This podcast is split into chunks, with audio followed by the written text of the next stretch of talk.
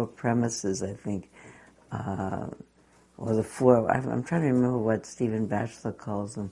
I think the four good ideas or something, that they're really good ideas.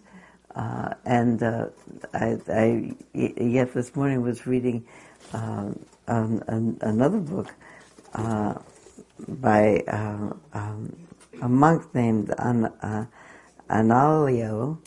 I'm not sure exactly how to say it, but in the copy of the book that I am reading by Joseph Goldstein on the Mindfulness Sutta. Thank you so much.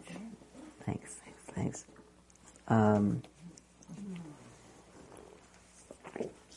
In the copy that I'm reading, he's quoting this particular book all the time. And I heard when I was down in Santa Cruz that this is a wonderful book, so I thought I'd just look and check how he had translated the part of the first of those four good ideas about life being suffering.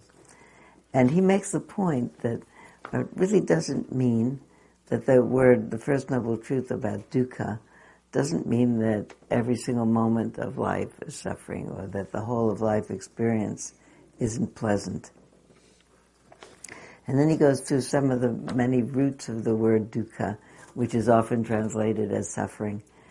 And I think I said maybe 2 weeks ago when I was here that one of the formulations is that the root of the word dukkha and Pali are the same root sounds that mean the axle of a wheel on an ox cart.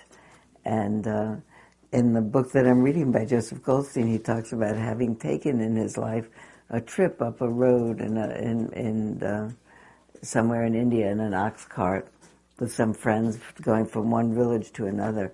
And he said, it's a very bumpy ride, actually. And I was thinking that when I read it, I found that charming, thinking Joseph's a big man, you know. He's really very, very tall. And thinking of him scrunched up in an ox cart, bouncing up a mountain path was a sort of a droll idea to have in mind, like a cartoon. But then I thought about, you don't have to be in an ox cart on a mountain. Everybody's got a bumpy ride, you know, that... We're all having bumpy rides, and that in between the ride, the bumps, if we're lucky, like speed bumps, you know, you slow down on them, but in between the bumps, you have a chance to look at the scenery.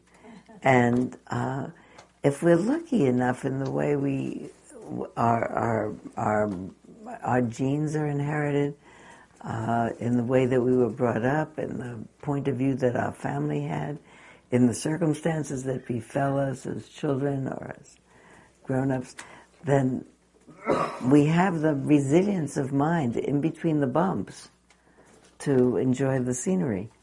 And that maybe another way of thinking about it, this is way too folksy, is to think about just trying to do that, trying to somehow balance the mind. And I understood something this morning as I was sitting that I hadn't quite understood just until that moment. So I'm trying to think whether I want to start where I thought I was going to start or start with that.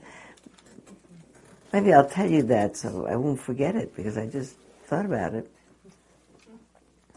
And then we'll come back to that because I want to talk about the painting a little bit. In that sermon on the foundations of mindfulness, the fourth foundation is the foundation of how things are, really noticing how things are put together in this world, what's true about them. And one of the truths, one of the subheadings of that were the four good ideas, the four noble truths, and the first of them being life is complex, maybe would be a better word. Or they talked about, all of the translators talk about, if you don't want to say it's suffering because not every minute is unpleasant. And the Buddha talked a lot about cherishing life. And there's actually some story in the very early stories of the Buddha. It's The Life of the Buddha by Bhikkhu Nanamoli. There's a story of in the early days of the Buddha teaching young novices who have joined his community, he gave such a stirring exhortation, such a stirring teaching on the pain of the suffering of life experience, that a number of them committed suicide. And it's a fact. At least it's in his earliest stories. And then he apparently said, "Whoops, made a mistake. I overshot. That wasn't what I meant." It has the potential for being tremendously agonizing in the mind, but it doesn't have to be. That actually the good news is that there is an end to suffering. And that's what, but you know, for me it's always been a little bit strange, because I take the teaching of suffering to be a very particular meaning of the word suffering. And I'm working with that these days. So the meaning that I have always taken of suffering is the definition that suffering is the tension in the mind when it is unable to accept the truth of its experience. Yeah. So it's not that terrible things happen to you. It's that your mind can't stand that the terrible things happen to you. That I guess I've told this maybe 100 times in here, but maybe every 3 months it's worth telling or so, because my good friend Martha, who was part of this group for a long time and has now passed on, I think it's 7 years now that Martha's gone. When she was sick with pancreas cancer, she said to me, "I don't think I'm being a very good Buddhist about this." And I said, "What do you mean?" And she said, "Well, I'm not opening to the experience." And I said, "Give me a break. You have pancreatic cancer, you know.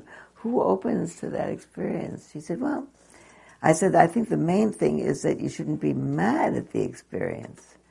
And she said, "Well, to tell the truth, I actually am mad at the experience." So I had to backtrack a little bit. So I said, "Okay, so what I think about is the main thing is that you shouldn't be mad at yourself for being mad at the experience." So she said, "Well, to tell the truth, sometimes I am mad at myself." She said, "The way it is," she said, "though, is I'll think to myself, why me? Why me? I'm young, nothing else is the matter with me, I'm in perfect health. Before I had this, I had nothing at all. I'm just now starting to really enjoy my life with my partner. Why me?" She said, "When I think that, I really suffer." And she said, "And then every once in a while, by accident, I think, why not me? These are the things that happen to people. And this is the one that happened to me." And she said, "When I think, why not me, I'm not any happier about dying, but my mind is not in such a turmoil about it. Things happen. I am still completely amazed at that little blip of film coverage I saw of a young woman throwing out the opening pitch at Fenway Park at a Red Sox game a couple of weeks ago on crutches, missing a foot from being near the finish line of the Boston Marathon. And somebody interviewing her and saying, "How could you, you know, it's amazing that you're here. How can you do that?" And she said something, maybe this exact words. She said, "There's no point in dwelling in the past." I think to myself, how did she do that? Was she a Buddhist? Did she meditate? Did she understand? That's actually true. There's no point in dwelling in the past.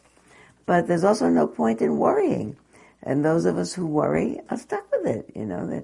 As a matter of fact, it's embarrassing when people say, "You worry?" My good friend Alta, no longer also in this plane of existence, didn't worry. And she had difficulties with her grown-up children and their family. They had difficulties, or what we would label as difficulties. And she was inevitably hopeful and cheerful and invariably. And I'd say, "You know, aren't you worried?" And she said, "No." She said, "I've done all I could. I said, "After you've done all you could, there's nothing you can do. There's no point to worry." Well, for someone who's a pretty bunch of a black belt worrier, that's an amazing kind of a statement to make. But the truth is, there is no point to worrying. It doesn't do anything. Having concern, when you have to have concern, and looking out for things, there's a point to that.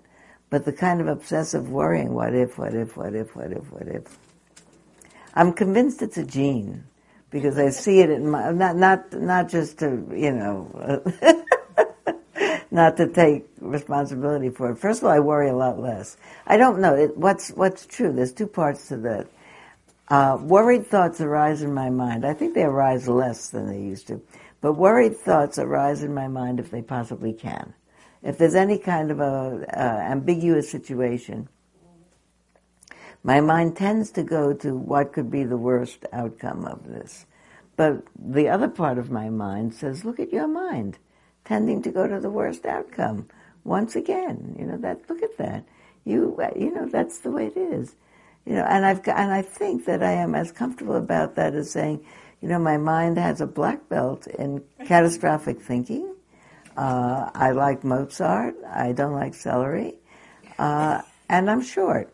It's just a fact, It's just a fact. It came with the genetic possibilities, and it probably got nurtured in, if not my immediate family, the times I lived in or whatever. But I think that the main thing is to be able to say about yourself, I have this, I have that. Alas, sometimes I have illnesses that are physical. My friend Martha, other kinds of really devastating physical illnesses.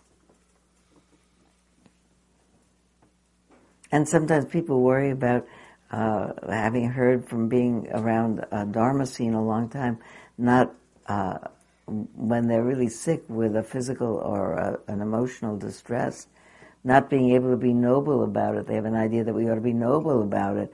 You think about how we compound our problems with ideas about how we ought to be noble about it. Then they'll be able to tell stories like so-and-so who said, well, I'm laughing because I'm not laughing at so-and-so who said, thank you very much, I have no complaints, and then died. I think she was wonderful. I'm really laughing at yesterday. I read, there's a book called Zen, Death Poems of Zen Masters, where they say as their last utterance what is their most pith understanding, like, thank you very much, I have no complaints, because no complaints would be a great way to live. It would mean I'm not having a problem with stuff. It's a wonderful teaching. One of the death poems of another Zen master is, death poems are nonsense, death is death. So, you could make it into a noble opportunity, and maybe we'll be able to do it nobly, and then it'll be helpful to other people. I hope I'm noble, because then it'll be helpful. People could say, Sylvia did this. Suzuki Roshi, when he was dying, said, if when I'm actually dying, we come to that moment, I'm making a big fuss about it, and I appear to be suffering. So don't worry about it. That's just suffering, Buddha. Don't worry about it. Everybody does everything just the way it happens at that time. So we're going to talk about the insight that I had when I sat this morning, which I want to talk about after the picture, but I'm going to tell you so I don't forget to talk about it, is that in that same part of the Satipatthana Sutta where they outline the Four Noble Truths, they talk about the 5 hindrances and the 7 factors of enlightenment. And it came to me that they're both there because they need to be there, because the 5 hindrances are the 5 kinds of mind disturbances that arise in human minds. The disturbance that arises perhaps in mind more than others is the restless mind that thinks of every possible, hypervigilant mind that thinks of, it could be this. That the mind that has to work to relax. But there are 4 others, and we'll talk about them. But they all disturb clarity of vision, which is just things happen because they do. Because other things have happened, and nothing else could be happening now. That's it. The Buddha is said to have said, because of that, this. And meaning, the whole life. Somebody said the other day, is mostly out of our hands. And then somebody else said, it's completely out of our hands. It's totally out of our hands. What do you think about that? I'm not sure. I think when I go to lunch today, I can choose what's on the menu. But that's only if I make it to lunch, you know, and I'm still alive and I'm not in an accident by then, and they haven't run out of something on the menu. And what else? If I'm still hungry at that time. What do you think about that free will? What do you think? I think it's just mostly out of our hands, not completely. And I think that has to do with the whole worry aspect. You know, it's one thing to have something happen, say, to one of your children that is irreversible, you can do nothing about it, and how you deal with it, and do you worry or not. It's another thing if something happens, like an illness or whatever, that you might be, but it's not, the outcome isn't certain, and you might be able to somehow affect the outcome. Mm-hmm. Then I think you're going, it's just human to worry, mm-hmm. and worry and worry. Am I doing it right? Could I do more? Mm-hmm. Well, Deb, isn't it Deborah? Debbie. I think one of the things that I read recently is that's analogous and not quite so, and not nearly so dramatic as having a child who's in jeopardy, is before an exam,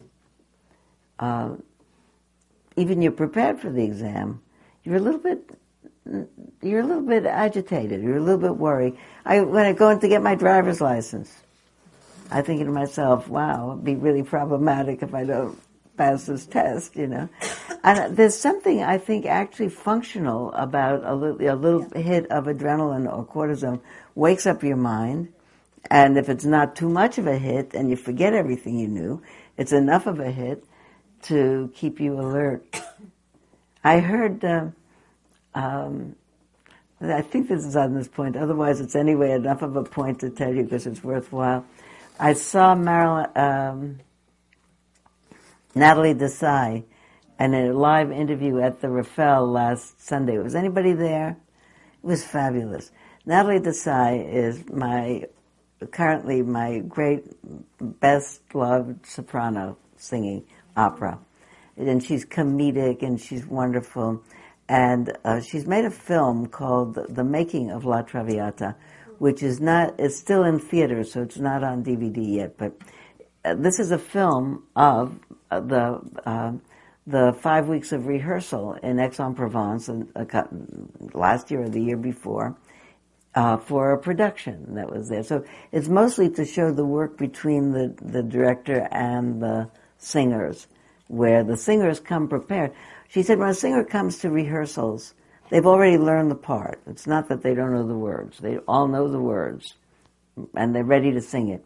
What they do in rehearsal is you listen to the director, and you take his interpretation and put it behind the words. Somebody asked her. So we saw the film. It was great. And then there she was.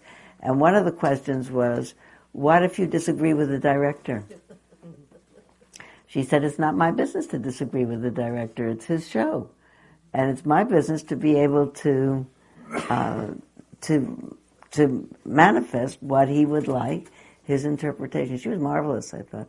And after all these questions, someone said to her, do you ever get stage fright? And she said, always, always. She said, it's been a terrible problem in my life. She said, I've tried everything. And you have to know that this woman is an amazing, amazing, celebrated, long-time star. She says, I've tried everything. I tried meditation. I tried yoga. I tried chi. I tried alcohol. I tried drugs. What did she say? A few more. She said, I tried everything. Nothing works. And the thing is that everybody laughed because the truth is that she performs anyway. I think all performers, I don't know. Naomi, do you have stage fright? Of course. Always? Always. Recently I said to an actor friend, as we were waiting for it to begin, I said, you know, this is suffering. I wondered why I did it. But you do it because you love it and you know this is part of it. That's it. Yeah. That's it. You know, and you just do it. Right. I think the great thing, I'm so glad you shared that, and the great thing about listening to Natalie Dessay is that she said, of course I have it. And she goes on, she's fantastic, and you just do it.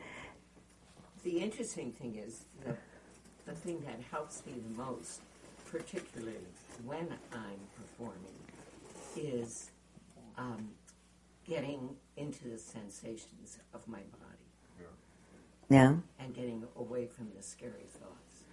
So that particular phrase, getting away from the scary thoughts, noticing there they are. All right, there's my old friend, scary thoughts. Now, putting the attention someplace else. I want to hold it because that's going to be what my insight about. There are those disturbing emotions, but there are also these 7 factors of enlightenment, among them calm. Somebody here said, yeah. Was it you who just said, yeah? No. Somebody agreed, and I thought, well, we probably have another performer somewhere over here. Yeah. I just had a first solo performance, and I was terrified.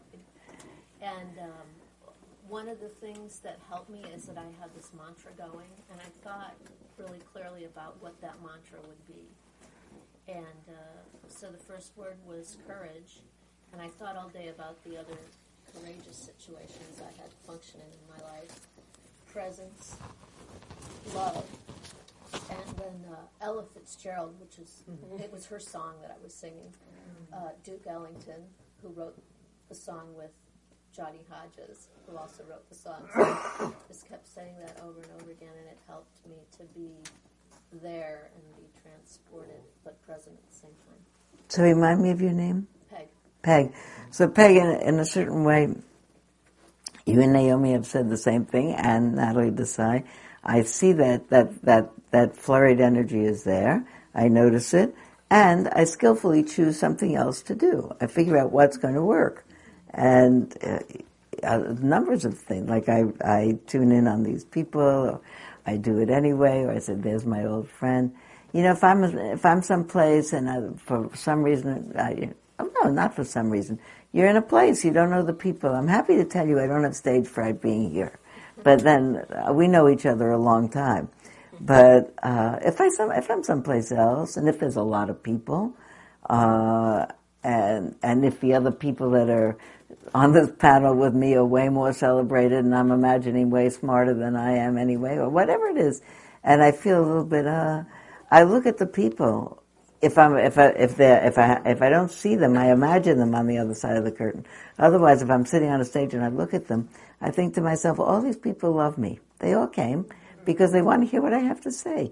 They are on my side. They're not against me. They love me. And I look at them, and I love them back. And I'm thinking, may you all be peaceful. May you all be happy. I love you.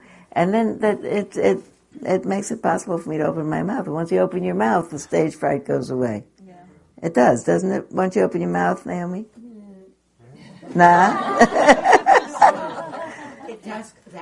That's what I meant when I start performing. Yeah. If I still feel not deeply in it, and deeply in it, there are no thoughts. You're just being led. Yeah. It's coming through you. That's when I go to the sensations in my body. Yeah. It takes a little bit of time. But that's a very important thing about one's, that second part of what you said, is once I'm in it, it just goes by itself. Mm-hmm. And that's the way that you're gone at that point. You are gone. You are an instrument. Like, Lord, make me an instrument of your peace. Here I am, and it goes by itself. And so there's nobody left to worry. So... So the illusory sense of self that was clinging on to that worry that created that tension has disappeared. Yes?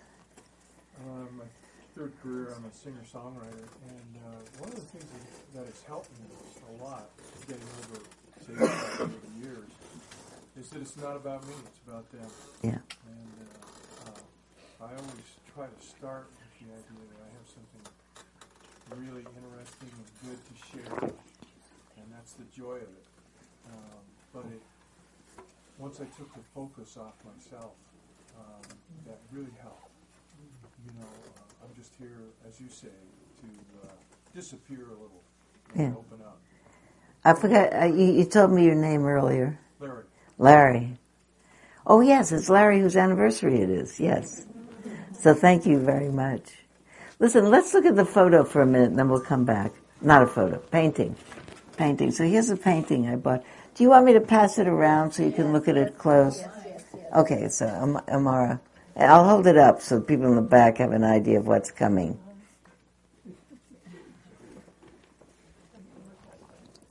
So anyway, I guess it has to go around a little bit before people can have an opinion. Not necessary. No.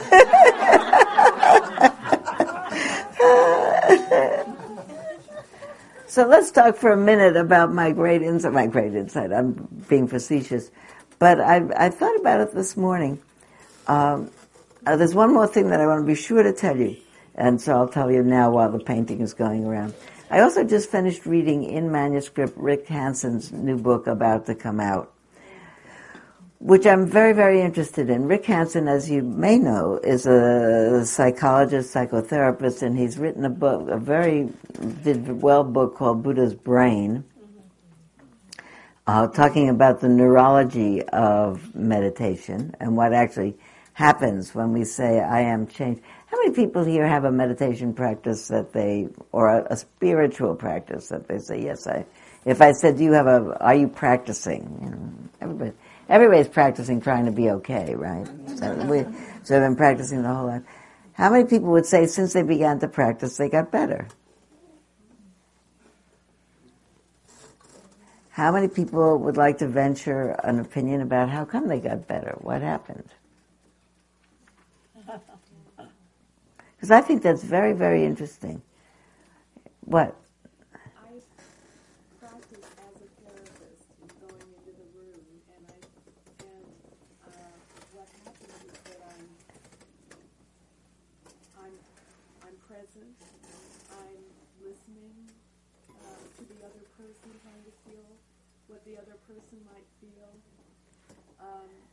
So it's a complete state of going from the outside world into my chair with the other person, and it's very comforting in many ways. Even though I might hear something that's really disturbing, it's I can handle it because of who I am in relationship to the other person. We're in it together. So remind me of your name. Colleen. So the numbers of people here who are in some way, people who are do a work that puts them in relationship with other people. My experience as well as a therapist, I think school teachers report it. People who, once they get to their workplace, have to be aware of other people. What it does is it pulls you out of your own self. And you actually remember that there are other people out there and that you're being helpful at this point. One of the things that I keep seeing with the newly emerging research that's happening is that it's not only nice for the person who receives services or help or interest from somebody else, they feel better.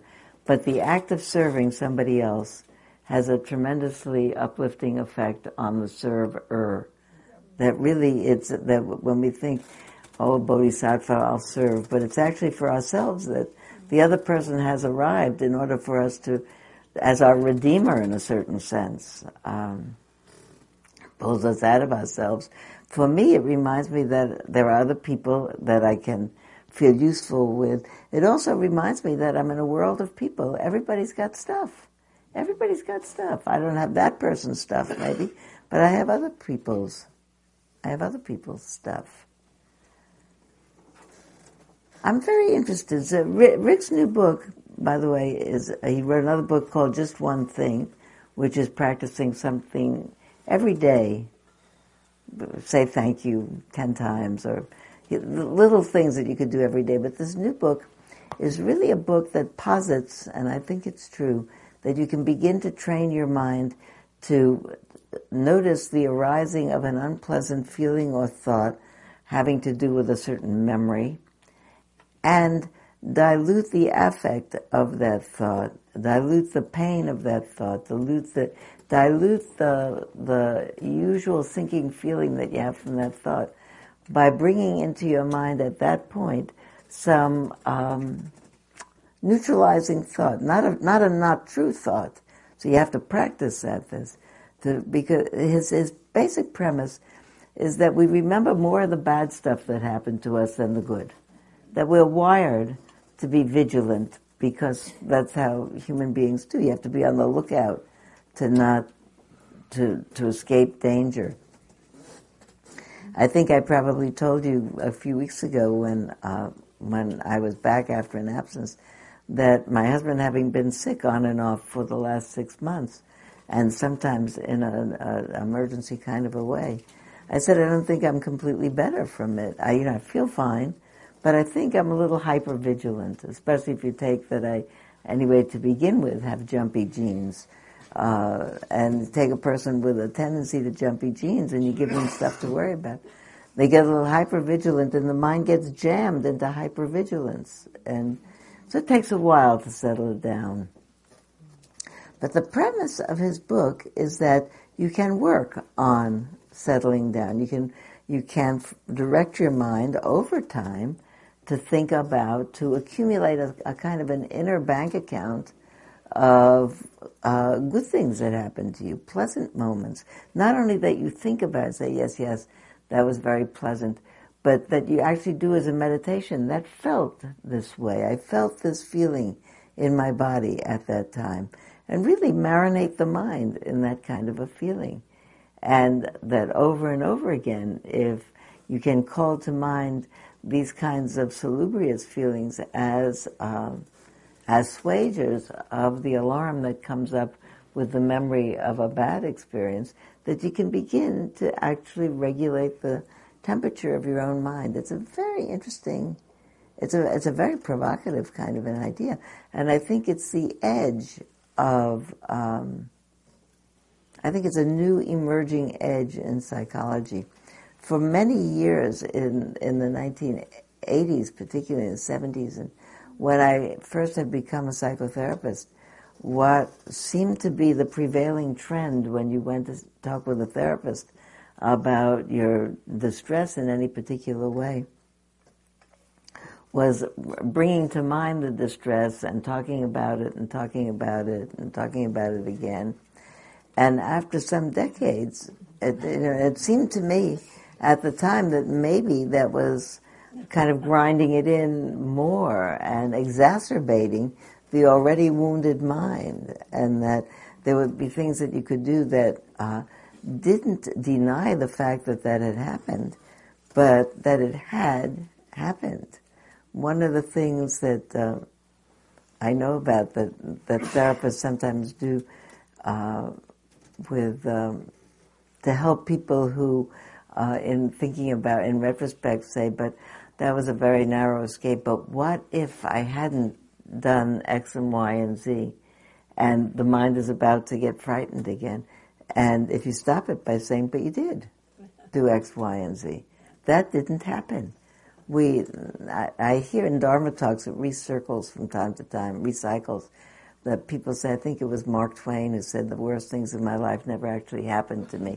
And haven't you heard it a million times? I never actually saw the original quote. And actually, I'm not even so fond of it because I think the worst things in my life did happen to me. That's why they're the worst things in my life. But many other worse possible things that I imagine might have happened didn't happen. But actually, the worst things did happen. Otherwise, they wouldn't be the worst things. What?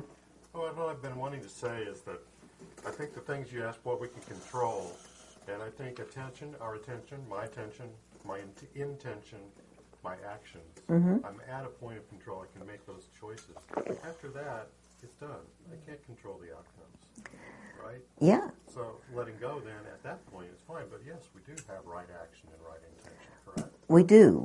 And I was going to say of the right action and right intention of being two path parts, I was going to say that wise or right effort, I think, is the pivotal point in the whole Eightfold Path. So just for the people who don't know the Eightfold Path, there are 8 ways of training the mind so that it is resilient in times of difficulty, and so that it does see clearly what's happening externally, internally, and in response to that, and make good choices about what to do the next moment. There's a way, there was something that I once read years ago, which popped into my mind this week, because people are now talking a lot about compassion, more about compassion than about loving kindness, which I actually have been waiting to have happen, because loving kindness is a sort of a strange word that has not appeared in common speech except since Victorian prayer books. So where it says vouchsafe your loving kindness, and who knows what that means. But it's a complicated thing. But compassion, yeah, compassion, people know what it means. And I think that the what we call metta practice, goodwill practice, is actually compassion practice. It's all compassion practice, not just when we see people in desperate states, but compassion practice just because it's hard to be a person. And it's hard to have a life without stuff happening to you. And if it's not happening to you now, it'll happen at some time. When I listen to the things that people are sharing that have happened to people, who knew? You know, they didn't. And everybody is going along, and then this happens, and then that happens. And if not yet, at another time, if we realize that, well, when we get that painting back, I think it's about that. It's about knowing that it doesn't happen, troubles do not happen to some people. They happen to everybody. And loss happens to everybody, and disappointment happens to everybody.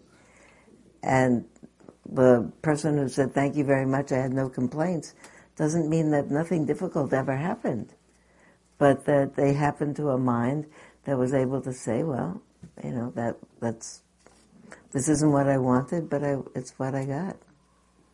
I've been thinking for a long time that the path parts are divided, usually the 8 of them, into 3 groupings, 2 of them being are wisdom groupings, really getting it about the cause of suffering. Oh, I started by saying before that I took suffering to be really, literally, the mind's inability to relax with what it's got. Gertrude Stein, when she was dying, according to the accounts, I'm not sure, said in an expansive way, I accept the cosmos, to which her doctor is said to have replied, Madam, you'd better. It's funny, isn't it? I mean, it's funny to have that much of, like it's your choice somehow. But really to have that kind of mind that says, okay, I'm dying now, and I wish it were other, but it's not. It's like this. So the path parts are wise understanding and wise intention. That with that understanding, I could not only that we are subject to turmoil and suffering, which is a turmoil, but we could actually not suffer about the problems and the loss and the disappointment and the loss of everything, including our lives, that would be a possibility. And wise intention is the intention to cultivate that kind of mind. And then 3 ways of living in the world, which are wise action, wise livelihood, and wise speech. They're the ethicality rules. And when I first began my practice, people used to talk about them very little. They talked about them more or less, it was the late 70s, and it was a very countercultural time, and rules were not in high regard at that point. So people passed over them. They said it's good to behave yourself, because if you don't, you're likely to feel guilty, and then you won't be able to meditate. So the whole point of ethicality was not to have a turmoiled mind so you could meditate. But I think the point of ethicality is that you'll have a happy mind, and maybe you won't need to meditate. You know, that you'll actually behave in such a way that doesn't create a turmoil for you. What? I'm in the middle of reading a book, The Power of Habit. Have you read that? No. It's It's remarkable, but I haven't integrated it yet to be able to speak about it intelligently. But it has to do, like, with habits of mind as well. So the person who's cultivated that habit of mind that accepts can go there more easily than the person who has a different habit of mind, and we can cultivate it. Yes, I think that's part of what we're trying to do here. I think so. I think that it's an amazing book. The Power of Habit. Do you remember who wrote it? No, but it's on my iPod, so I can tell you in a minute. Okay. You know that I actually don't know. Sometimes I don't like to tell a story that I've told a lot before, but I don't know how many people here will be annoyed if I tell the story of the woman on the beach in Mexico. Nobody. Okay, because it's a long, long time ago. This woman is probably one of the principal, I don't know her name, principal forerunners of my taking on a practice in order to change the habits of my mind. I was in a resort on the beach in the Sonora Desert in Mexico, probably 40 years ago. In the summertime where it's very hot. So you either stayed in your room where it was air conditioned or you rushed out into the ocean and then you came back where it was like a bathtub and then you rushed back into your room. But it was a lovely, I mean, it's dramatic countryside and a different kind of holiday. And right next to this hotel that we were staying in was a trailer park. And people park there as a holiday, and they're in their trailers, and they're in the ocean, And there was a place to launch canoes, and my husband and I would go over there and get a canoe and go out and come back. So I got to know some of the people in the trailer park. And there was a young mother with two children who were probably, we'll say, about 7 and not yet walking. Crawling but not walking, and she was living there for the whole summer. She told me that she lived in Los Angeles. She didn't like to be there in the summertime, so her husband had driven her down with this camper trailer, and she's living in the trailer with these two babies. And her husband, who owned a flight school near Los Angeles, flew down every weekend or 2 days a week to spend the time with them, and otherwise he went back. And at the time, every time I told that story, I'd say to people, you know, if you realize that I'm a person who constructs worries easily, there are like so many things wrong with that picture. You know, do you remember when you were young and you looked at puzzle pictures where it said, what's wrong with this picture? And like the elephant had two trunks or no tail or something. So tell me what's the matter with that picture of the woman there on the beach. What's the matter with that picture? What possibly could go wrong? The kids get sick. What if the kids get sick? Where is the nearest pediatrician? It's hot like anything there. Who knows? Where is she getting milk that she's sure is clean and water that she's sure that's clean? Who's in those other trailers? She's a woman alone with two babies. This one that's crawling is crawling in and out of the edge of the surf. What if she turns around for a minute? What could happen to this baby? There's too many things. And the husband flying back and forth every weekend, airplane accidents. It's a million things that's the matter with that picture. And they were having a good time. And in the middle of the night, there was a huge, huge rainstorm, thunder, lightning, unusual in that time of year, which is a dry time of year. And there's usually flash flooding when there's a huge rainstorm. And we look out the window. It's really dramatic, raining, cascading rain. And the following day I said, let's go down and see if she's all right, what happened, maybe with all these flooding. So we go down, and the trailer park, in fact, is a mess with outdoor furniture all over the place, and people are sweeping up and cleaning up. And she's sweeping up and cleaning up and seems cheerful, two babies there. I said, among other, how are you? Fine. How was the storm? She said, it was great. She said, the baby slept right through it, and John would have also, but I woke him up so he wouldn't miss it.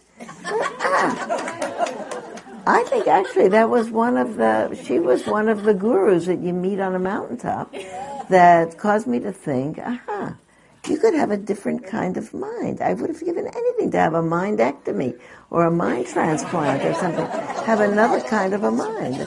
But in that moment, I actually did get it, that people have other kinds of minds. They just don't have my kind of mind. And that you could probably I develop that kind of mind if you practice. And that was way before I'd met my Buddhist teachers. I was waiting for someone to tell me you could change your mind. Okay, what do you think of the picture? There. I immediately had an impression of this painting, and I thought, before you said anything, I thought, Sylvia's a painter, and I'm a painter, and that's kind of groovy, and I like that because maybe it's something we have in common. And then I thought, Sylvia has painted herself over and over again in different situations in the painting. And then I thought, oh, no. What Sylvia did is she painted her relatives and maybe her ancestors, and she had them all over to dinner. So thank you very much. No, Sylvia's not a painter, I wish, but I'm not. Alexis Lask is the painter who made that. What else? What do you think of it? What does it mean, Sylvia? What does the word mean? Or do you not want to tell us yet? No, I think it's Latin, and I think it means we are one. All of us are one. I think that's what it means. My painting. All right, so put it over here. Let's not drop it. Okay, what else? What do you think? Yeah. Alcohol doesn't work.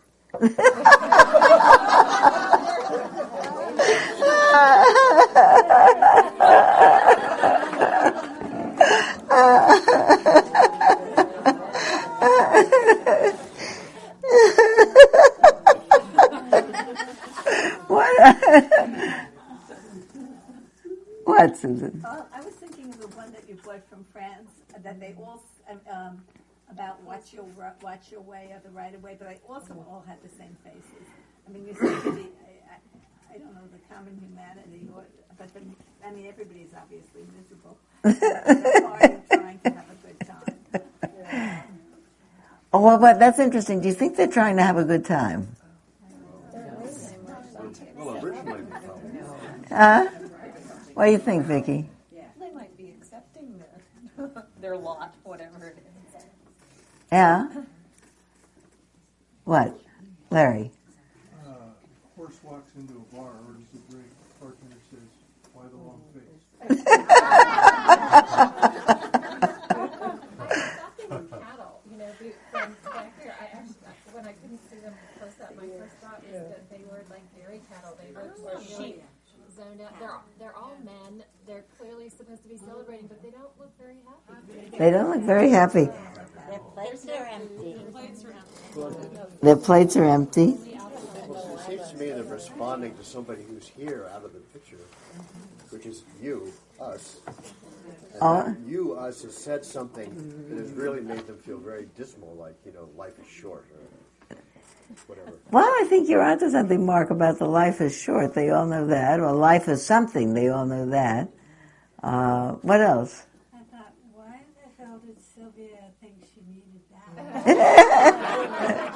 My husband said the same thing, actually. Yeah. So my first impression was visual because I can't really get the definition until I got it close. And there's this pathway and all these light faces like lining the pathway, and it kind of looks like it's this pathway going off into the distance with all these light faces. It was really. And then I looked at it close up and went, Nancy. Well, I heard the words dismal and miserable, and they're not the words that would come to me. There's a gentleness to me about it. They don't look celebratory or happy, but miserable or dismal weren't the words that came. There's just something almost sorrowful. But again, just very gentle and kind of sweet. Well, yeah. Their mother told them that they had to be there and have fun. What else? Yeah, go ahead. Like stunned, like what? What happened there? Well, I'm stunned is good. What else are we going to say? I think they're just hopefully expecting the word of God or the word from someone. They're waiting. They're waiting. They're waiting. Yeah. I just thought, even before you were talking, because I know about how you're wired, because I can relate to being wired that way. Yeah. I'm only one in the family, you know, or whatever, that's wired this way. And so when you bring it up often, I feel like I'm not alone, I'm not insane, and it's just part of it, but I work on it. So when I saw that picture, to me, they all looked like they were all worried. And I thought, and the next thing I thought was, Woody Allen popped into my mind. And I thought, I thought that maybe you bought it as a way of sort of a loving kindness, sort of laughing at your own sort of worrisome mind. And I'm not judging it because I have the same thing. But I then thought of Woody Allen when I looked at that picture. Yeah. You know?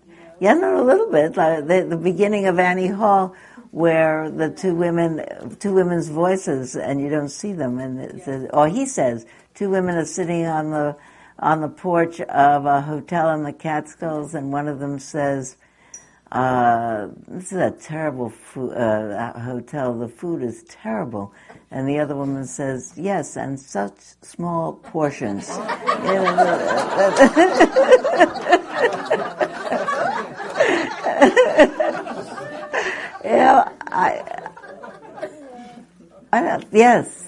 To me, the first thing I noticed were their eyes, how they were like swirled, and all the frowns on everyone's faces. To me, the eyes spoke as if they were in a daze, like they don't really know what's going on. Well, you know, I think that also everybody adds to it a little bit. Part of it is not, if I should tell you that Alexis Lask, probably if you looked on his website, you'd see his other paintings. This is a genre of painting that he's currently doing. So there were 6 or 8 paintings in this genre of the same face person in other situations that you would normally think would be a fun situation. Somebody in a ride coming over the top of a roller coaster. So somebody coming on a roller coaster ride, and somebody else in a situation where you might expect that people's face showed that everything, that they're having a great time. And I looked at it, and I just liked it. It spoke to me. Maybe it spoke to my fundamental melancholy about at one false move, and it's such a delicate life. And one false move, the things that are most dear to you might disappear. That's true. Not even one false move, one moment to the next. You don't know. You know, it's a very, here we are, all of us, and many of us are people of a certain age. I mean, we lasted a long, long time. I mean, comparatively speaking. But, so, and most people do. It's the unusual that is startling. But there's a lot of startling. And when we listen to people's prayers, there's a lot of troubles in everybody's life. And I tend to have the kind of mind that looks in a subway car in New York and thinks, if I could see into everybody's mind here, everybody's mind would be filled with my sister-in-law and my brother-in-law and my son-in-law and my this and my that. There might also be, tomorrow's my wedding, and I'm going to be a grandmother, and who knows what else is in there. But I tend to notice the stuff, think about the stuff that might any minute hurt their feelings. I think that the mind chooses A or B in a certain way. I was teaching down in Santa Cruz in a beautiful retreat center. It's a retreat center that's been bought by Gil Fronsdal's Sangha in the South Bay. And they bought a facility in the Scotts Valley that used to be a home for Alzheimer's patients. And it's a beautiful, huge kind of, like if you take a Victorian house and magnify it so that it could have 30 bedrooms in it, that's what it's got. And the only way that you can guess that it was for old people, just even old people, not necessarily Alzheimer's, but old, is that the corridors are very wide, so you know that everything is wheelchair accessible. But it's beautiful in there, but they did tell me when I arrived that it was an Alzheimer's place. And every time I came into the hall and I saw the wide corridors, I thought of all the people there, and sometimes I thought about, you know, both of my parents died relatively young, so they had their whole mind with them. And but many of my friends have parents who are still around, and many of them don't. And I think it's, you know, I find that so poignant when the person that you know wasn't there, isn't there anymore. It's poignant that the person that you know died relatively young. It's poignant that what we know and loved and enjoyed in one way isn't that way anymore. And I have a tendency for my mind to see what's poignant, probably more easily than what's fantastic. So, what I'm really interested in when I asked Alexis, you know, so I walk in, I looked at this, and I looked at all these pictures, and they spoke to me about all those people. They all know the secret of dukkha. It's like you can't fool me that this life is a party. That, anyways, what I thought. Anyway, it's more or less what Alexis Lask turns out. So my husband said, "Why do you want that?" So morbid. Where are you going to hang it? It's in my dining room. Thank you. He said, I don't get it. What's it about? So I asked the artist who said, all of these people, he said it's a metaphysical painting, all of these people know something that most people don't know. And he didn't say that in a bad way, because I think it is sort of in a... It's not in a bad way. I can remember when I began as an adult. I was sufficiently preoccupied with frailty and poignancy when I was an adolescent. But then it went away for about 20 years. And I resurfaced in my late 30s when I began reading existential philosophy and Alan Watts and the Buddha. And really finally and beginning to encounter Buddhism. My friend Howard Cohn says that when he went on his first Buddhist retreat and he heard people teach the Four Noble Truths and teach about life being challenging for everyone, life is suffering, he said, I heard that and I started to cry. It was so reassuring for me to know that I wasn't the only person with a peculiar mind, that there were other people that saw that this, it's the eternal existential dilemma. At some point in life, you look around and you say, uh-oh, either I'm going to be out of here before everybody that I care about, or I'm not, or I'll be out of here, and then they'll be bereaved. I mean, we get it about some children early, some not so early. For some people, it's in the center of what they see. And for other people, not even saying good, not good. When I started to read a little bit in existentialism and really beginning my reading in Buddhism, I was more melancholy than usual. You know, that very same story that I told you about. Oh, it's 11 o'clock. That very same story that I told you about. This is so funny to remember. It's got to be 40 years ago, about being on the beach in Mexico and discovering from this woman that you could actually have another kind of habit of mind. Both my husband and myself had brought along a big stack of books to read because you're either in the room, in the air conditioning, or in the ocean. We're reading at that point Alan Watts and... Suzuki Roshi and Zorba the Greek, who wrote Zorba, Kazantzakis, but all stories about the heartbreak that's part of being inevitably a human being. And we're talking about the meaning of life all the time.